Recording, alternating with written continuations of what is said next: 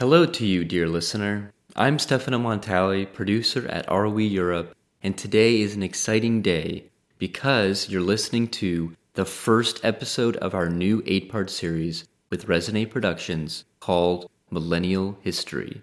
We've been looking forward to sharing these amazing personal stories from Romania, Northern Ireland, East Germany, and where we'll start today, Sicily.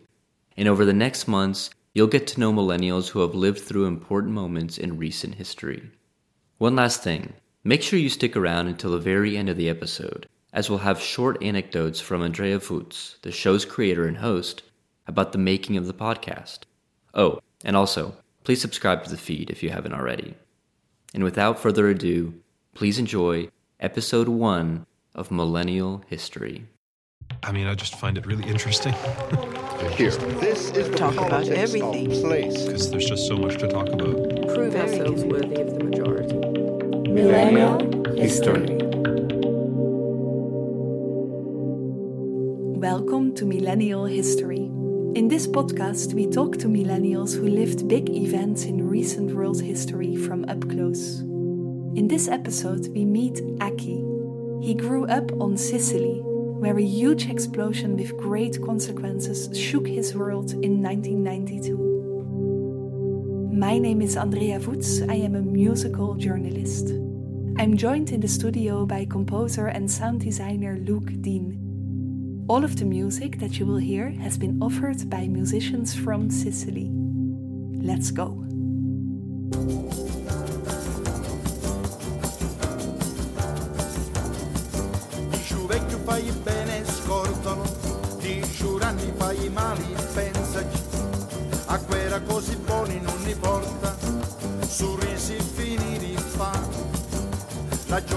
La creatività, uccidi, ammazza e cancella ogni cosa, come un fuoco che distrugge le semenze e come si fa. I'm from Palermo, which is the, the biggest city in Sicily. I'm not from the city center, I'm from, um we call it uh, Borgata Marinara, which is a neighbor that is near the beach, but in the summer is a hell.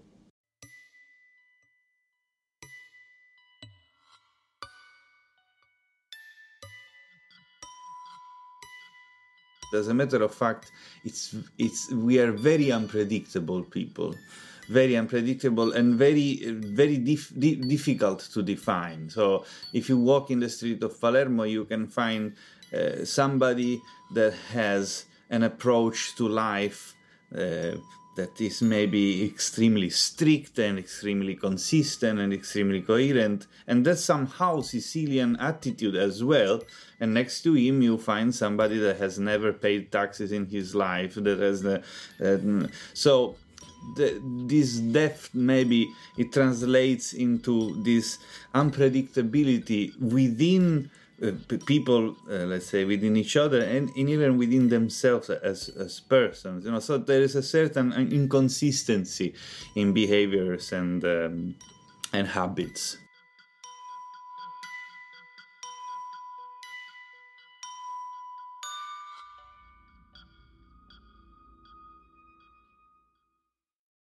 Yes, there are still families that are uh, controlling pieces of the territory. That's that's the term that we use. What does that look like practically?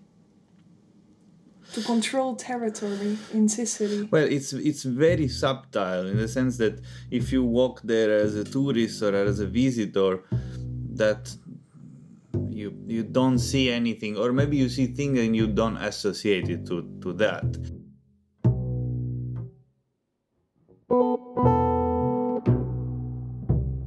Let's put it this way. It's a, it's a city that has a lot of uh, unemployment um, but then uh, if you go to a certain neighbor you see uh, somebody that is selling something illegally on the street which can be sandwiches or but if you think about it why is that guy doing that and not somebody else? And why there and not somewhere else? Because somebody, some form of para institution decides that that spot belongs to that person, and so this is how you control the territory. But of course, historically, the most important source of income of those um, association was the racket. We call it racket, which is asking money to the commercial activities for protection. It corresponds to, to taxation. It's, it's taxes basically. So that's how it is. It's very pragmatic. There's nothing fancy about it.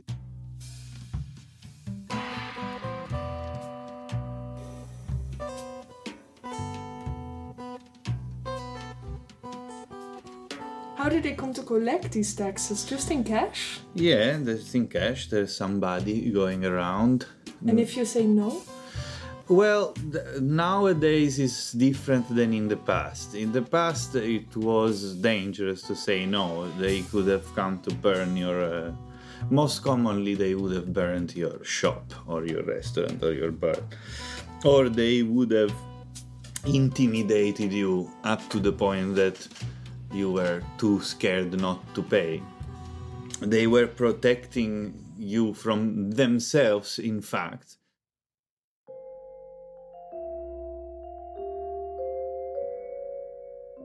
I remember, for instance, as a personal anecdote, once they stole my father's motorbike when he was having a, a drink.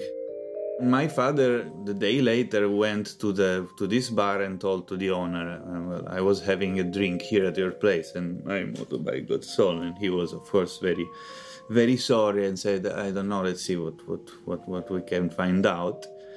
And after nearly a week, my father receives a call from the police that tells him, ah, "We found your motorbike. It's parked. Uh, um, it's parked here. I mean, not too far from the place." And we went there, and there was the motorbike in perfect condition, chained with a very good lock, with a very good chain. And that was a kind of a mysterious thing if you think about it, because first of all, how did the police know that that was a stolen motorbike? What must have happened in that circumstance is that the owner of the place said, Look, somebody harmed a, a customer of mine, and that is not in our agreement somehow. So they managed to track who stole the motorbike, and the police was informed of where the motorbike was by who stole it.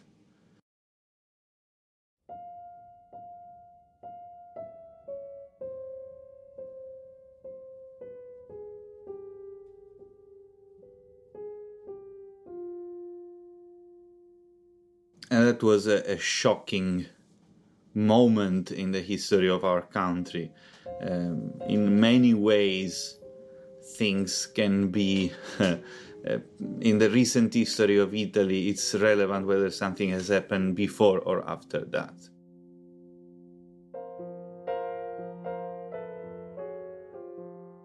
Moment of break, Do that. uh, because I want to be sure that the date was uh, 23rd of May. I think it was uh, 92, right? 92. Yeah. Okay. it was the afternoon of May 23rd, 1992. I was uh, I was five years old, five years old, five years and a half, and um, I was uh, at the house, at the countryside house of my grandparents, like where I was spending a lot of time in um, spring and in the summer. And we we hear this very loud explosion coming from a concrete factory near the highway. We hear this very loud boom and and of course everybody started wondering what that could have been and everybody thought that there was an accident in the factory there was this cloud of smoke it was strange. People were saying yeah seems like a fact but why a concrete factory should have such a big explosion? What do they have? They they are not making fireworks. After not more than 2 hours we turned on the television and we figured out that that was a bomb that killed judge uh, the judge giovanni falcone his wife and three men of his uh, guards.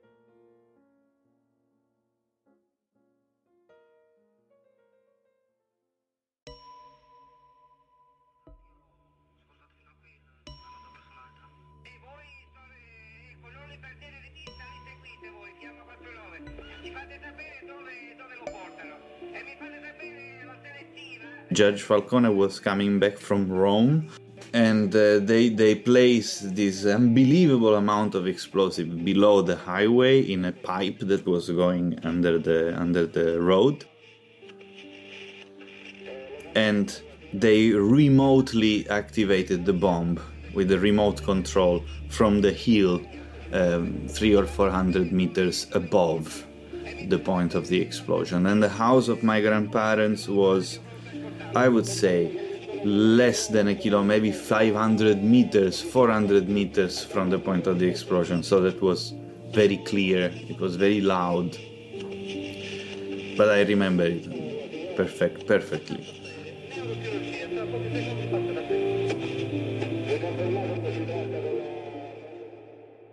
The highway was completely blown out. There was no road anymore there was no road. If you there are the images of the, the first reporters who get there, and there was nothing.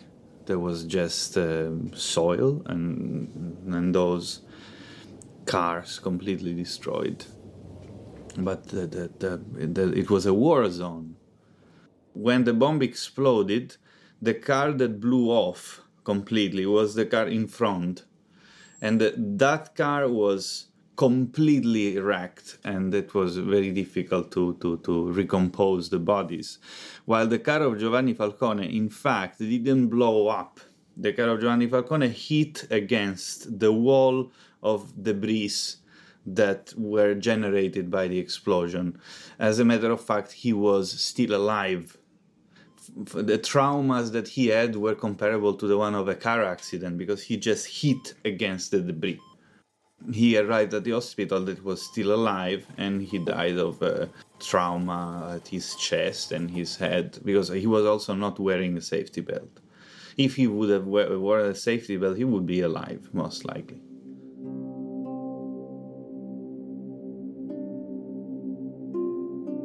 It's a way of operating that even for mafia was uh, quite something because the mafia has historically done its ex- execution with the gun on the street. You know, this was a big thing that was uh, a, a, a, rather a terroristic method than a mafia method. Or like theater. Yeah, they wanted to make it big. They wanted to make it big.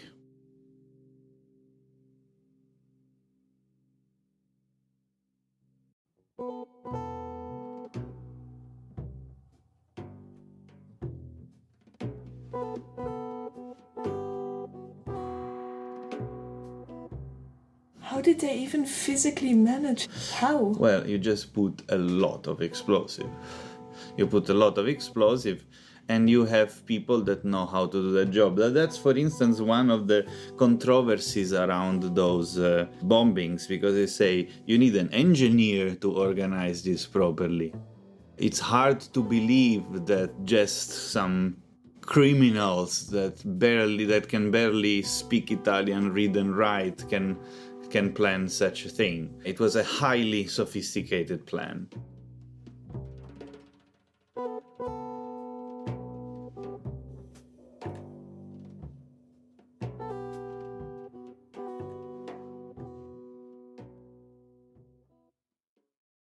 What stick to my memory the most is the is the sound of the explosion.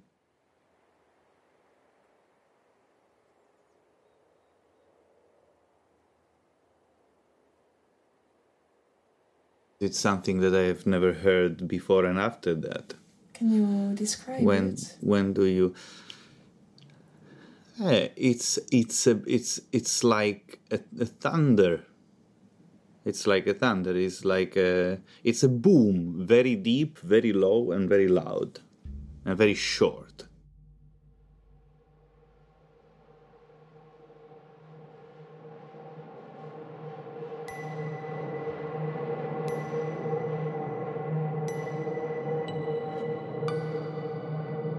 I mean, when you're a kid, you cannot distinguish very well from what is common, what is regular, and what is exceptional. You just absorb it. So it was like, all right, that must be how it is. That was the first time that I heard about mafia. That was the first time that I heard about the bomb.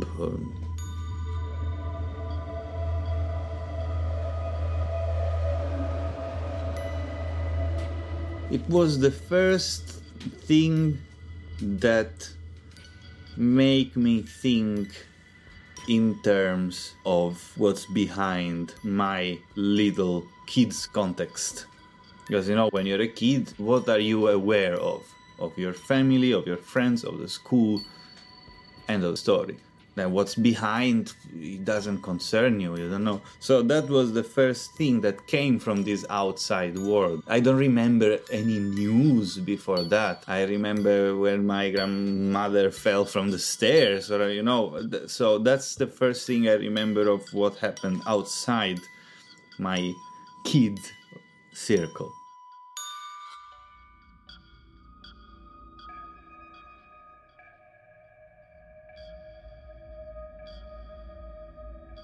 I always say that that was the date of birth of my political and social consciousness.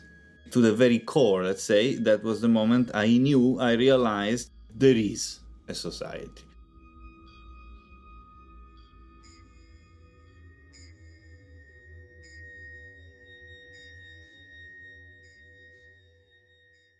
Giovanni Falcone was a crucial member of an anti mafia pool of judges.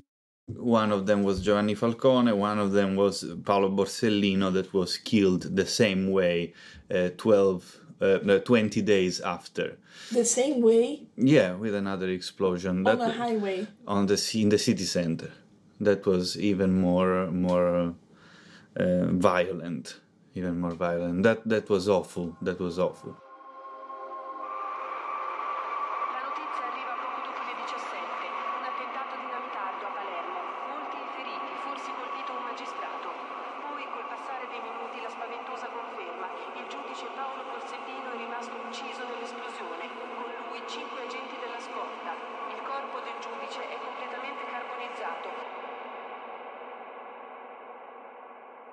Paolo Borsellino and Giovanni Falcone were probably the most important members of this um, this team of judges. Historically, that has an immense value because it's thanks to them that you can convict someone for being part of mafia.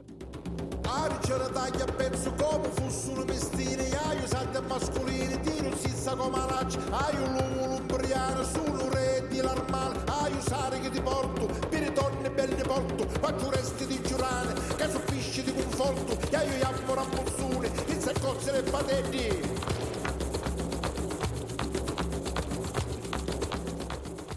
they opened the gate to what was called the maxi processo and, and, maxi trial. They basically managed to arrest some hundreds, hundreds of heads of mafia and they made a trial of, with all of them at the same time. It was one huge trial with hundreds of, uh, of, of people.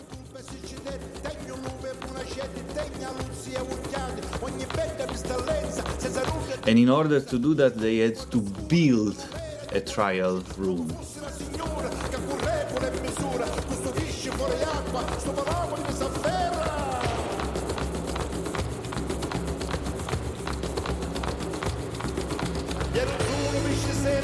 Non ci piace, sto calamaro, sia comame e If you should Google it, it's called Aula Bunker. It's enormous and it's surrounded by cages.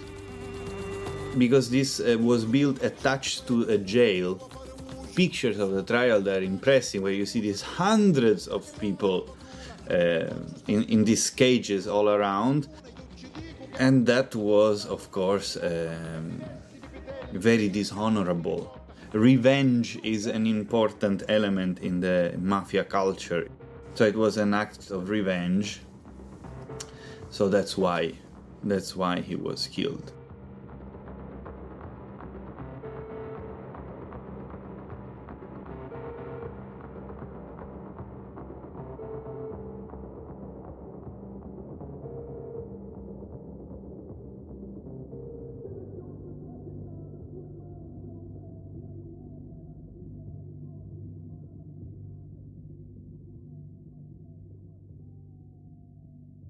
Well, first of all, let's say um, there was no question anymore after this that mafia was a threat for the people. In the collective consciousness of people, this definitely made a switch. This definitely entered in, in people's mind, especially in, in Palermo and in Sicily. The society reacted to that and it reacted beautifully. How? Well, there was a period right after that that we call the Spring of Palermo, which is in fact the one of which I have more memories because I grew in uh, I grew up in this city after bomb after those bombings where uh, all of a sudden everybody was organizing cultural events uh, there was a vitality everybody was hanging at their balcony those white sheets with the portraits of falcone and borsellino. As I, as I told you it was interesting to grow up in this palermo that was suddenly waking up my mother was uh, we were always going together to these street demonstrations against mafia i remember at least two of them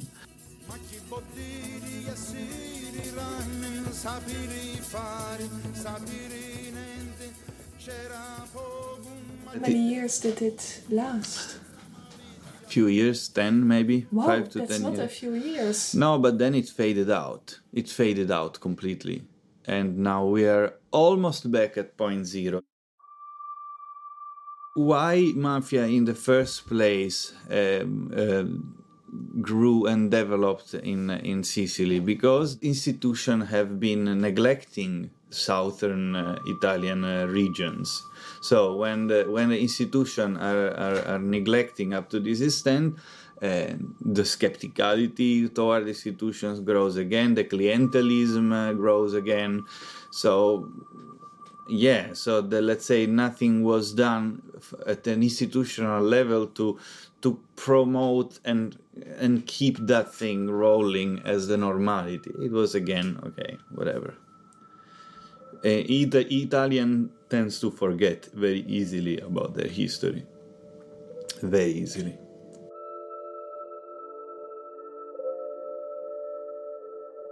Yeah it makes my, me as well skeptical and negative and you know i'm gonna kind of surrender to what's going on. I left as a matter of fact. This is the highest um, proof of my surrendering you know just fuck it.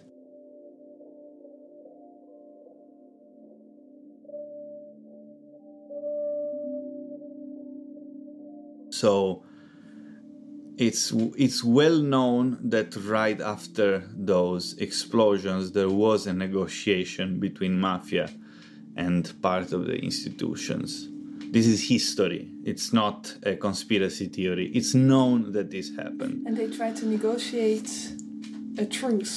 no, uh, not at all. So, um, what happened is that the terrorist component of mafia uh, had to go.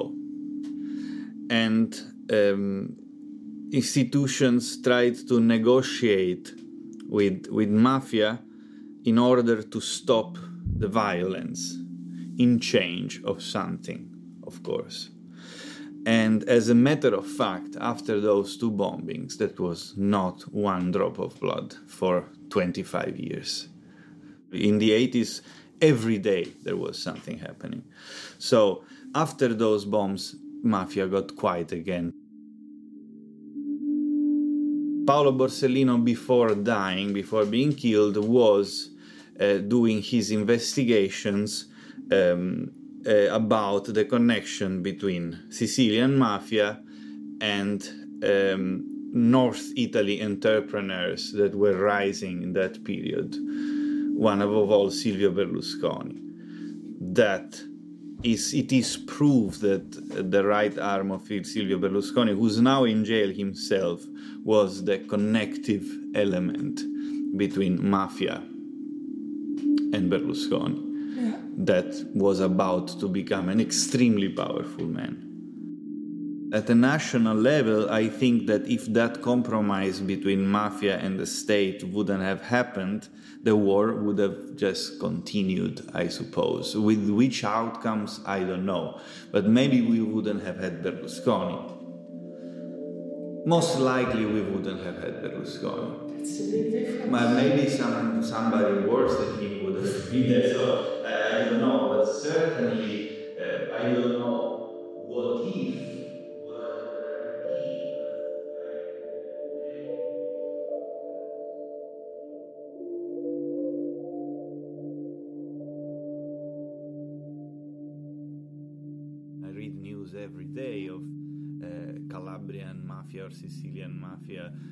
Connection with the drug industry in the Netherlands. En dan nu de maffia. De Italiaanse maffia is in Europa zeer In. Amsterdam in is gisteravond een Italiaanse maffiabaas gearresteerd. Hij is de hoofdverdachte van een zesvoudige moord in De Italiaanse maffia krijgt in Nederland steeds meer voet aan de grond. U heeft het vandaag al eerder kunnen horen op deze zender. Een speciaal team van de Nederlandse politie moet dit gaan bestrijden. Daarover ga ik het hebben met het hoofd van de Nederlandse recherche, Wilbert Paulussen, en met Italië-correspondent in Pauline een Valkenet. appartement in Zandvoort verbleven. Blijkt een kopstuk van de. Italiaanse maffia te zijn. Heerlijke pizza's. Pizza margarita. Aan een klein terrasje buiten, op de, gewoon op de, op de trottoir. En dat zat echt iedere avond vol. Hij kwam ook regelmatig met een glaasje wijn aan tafel zitten. En dus hij, ja, het was echt een soort buurtfiguur geworden. Hij had hier dus een fantastisch leven. Absoluut. Ja. En we zullen hem ook heel erg gaan missen. What drives me crazy is that, uh, and what concerns me the most is, is that people in the Netherlands doesn't give a fuck about this. This is what drives me crazy. That they, that people still um, treats this matter in the best case scenarios with uh, total indifference. And in the worst case scenario, they even think that, that that's not relevant or that doesn't exist or that which is actually what mafia needs in order to prosperate. You know, so what drives me crazy more than the fact that those phenomena are taking place is that the people doesn't give a damn. I've never heard anybody asking me a question. I would be glad if somebody would come to me and ask me some questions about mafia that are some real, that are connected to reality, rather than asking me, ah, but if I go to the street, uh, Palermo, then they shoot me. Vito, you understand? Yeah.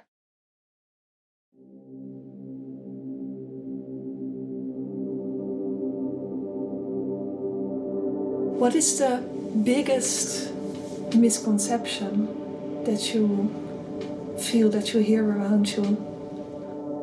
About mafia? Yeah. That it's a fictional phenomenon.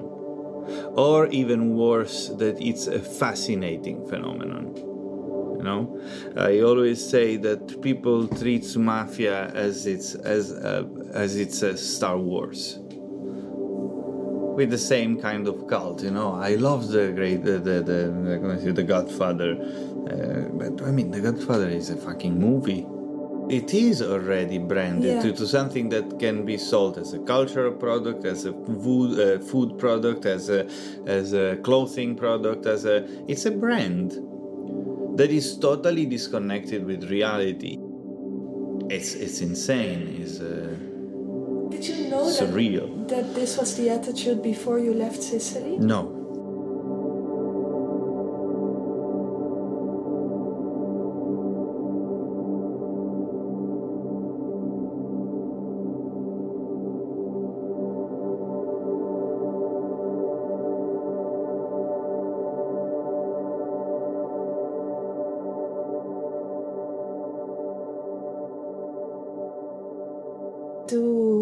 Sicilian friends of you do they have the same experiences? no, everybody. Everyone. Do you think we are naive?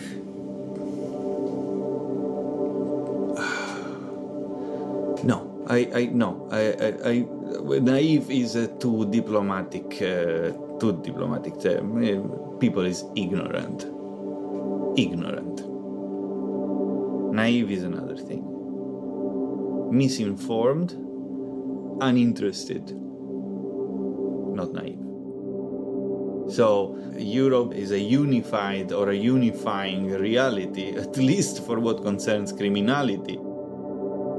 If people doesn't acknowledge this, this system of criminality will get stronger.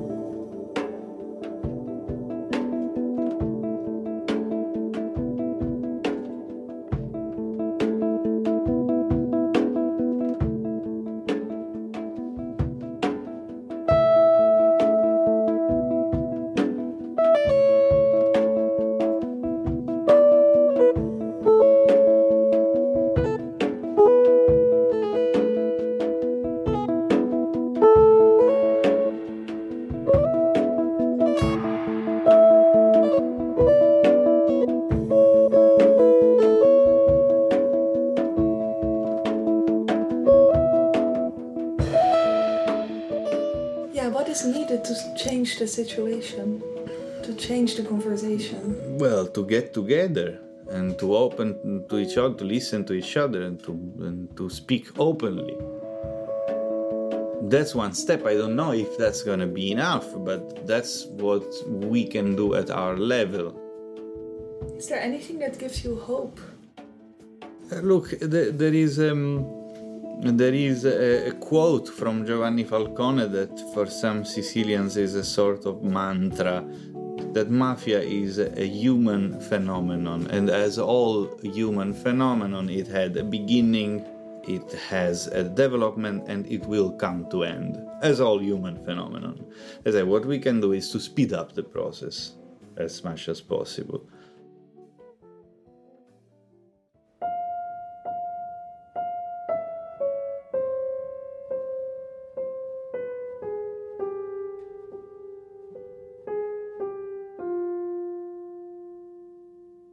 But what triggers me the most is to watch or read about it. When I see an interview of Giovanni Falcone, I have I I it's it's it's always very strong when I hear him talking because I I can understand every every single word and I immediately think that I heard the bomb that killed that man.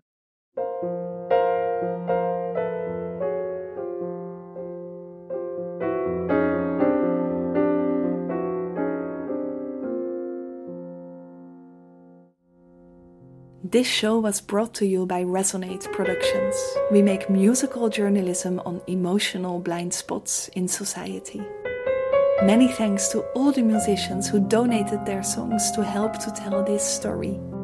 Alfio Antico, Giulia Tagliavia, Francesco Guiana, and Salvatore Bonafede. You can find all of them on facebook.com slash musical journalism. See you next time.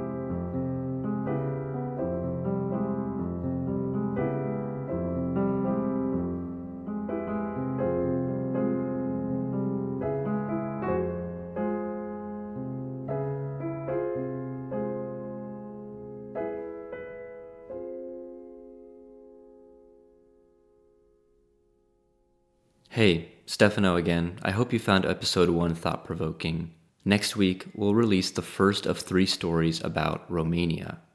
And here now is Andrea Voets explaining how millennial history first came to be. Enjoy, and we'll see you next week. So one day in 2018, my friend Luke, Luke Dean, the composer, sound designer of this podcast, he called me up and he said, Andrea, I want to make a podcast. And I said, Yes, great. What about? And normally I spend years thinking about which topics I'm going to make musical journalism on.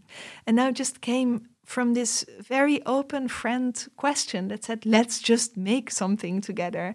And then I remember this flash that came into my head. Oh, but I have this friend Aki, and I know he has this story about the mafia and the bomb, and it really impacted him. But I also feel there's a lot of um, thinking and frustration and anger and things we have to talk about there. So let's take that as a podcast. And if that is going to be the podcast, then yeah, we can also just immediately make a whole series and we will call it mm, Millennial History because that's literally what it is, what we're going to do. Revisit recent world history through the eyes of millennials who were there when it happened. And that's how within 15 minutes, suddenly I had, together with Luke, a podcast, a title, and a concept. It went very, very quickly, and we never really reconsidered it or give it much more extra thought.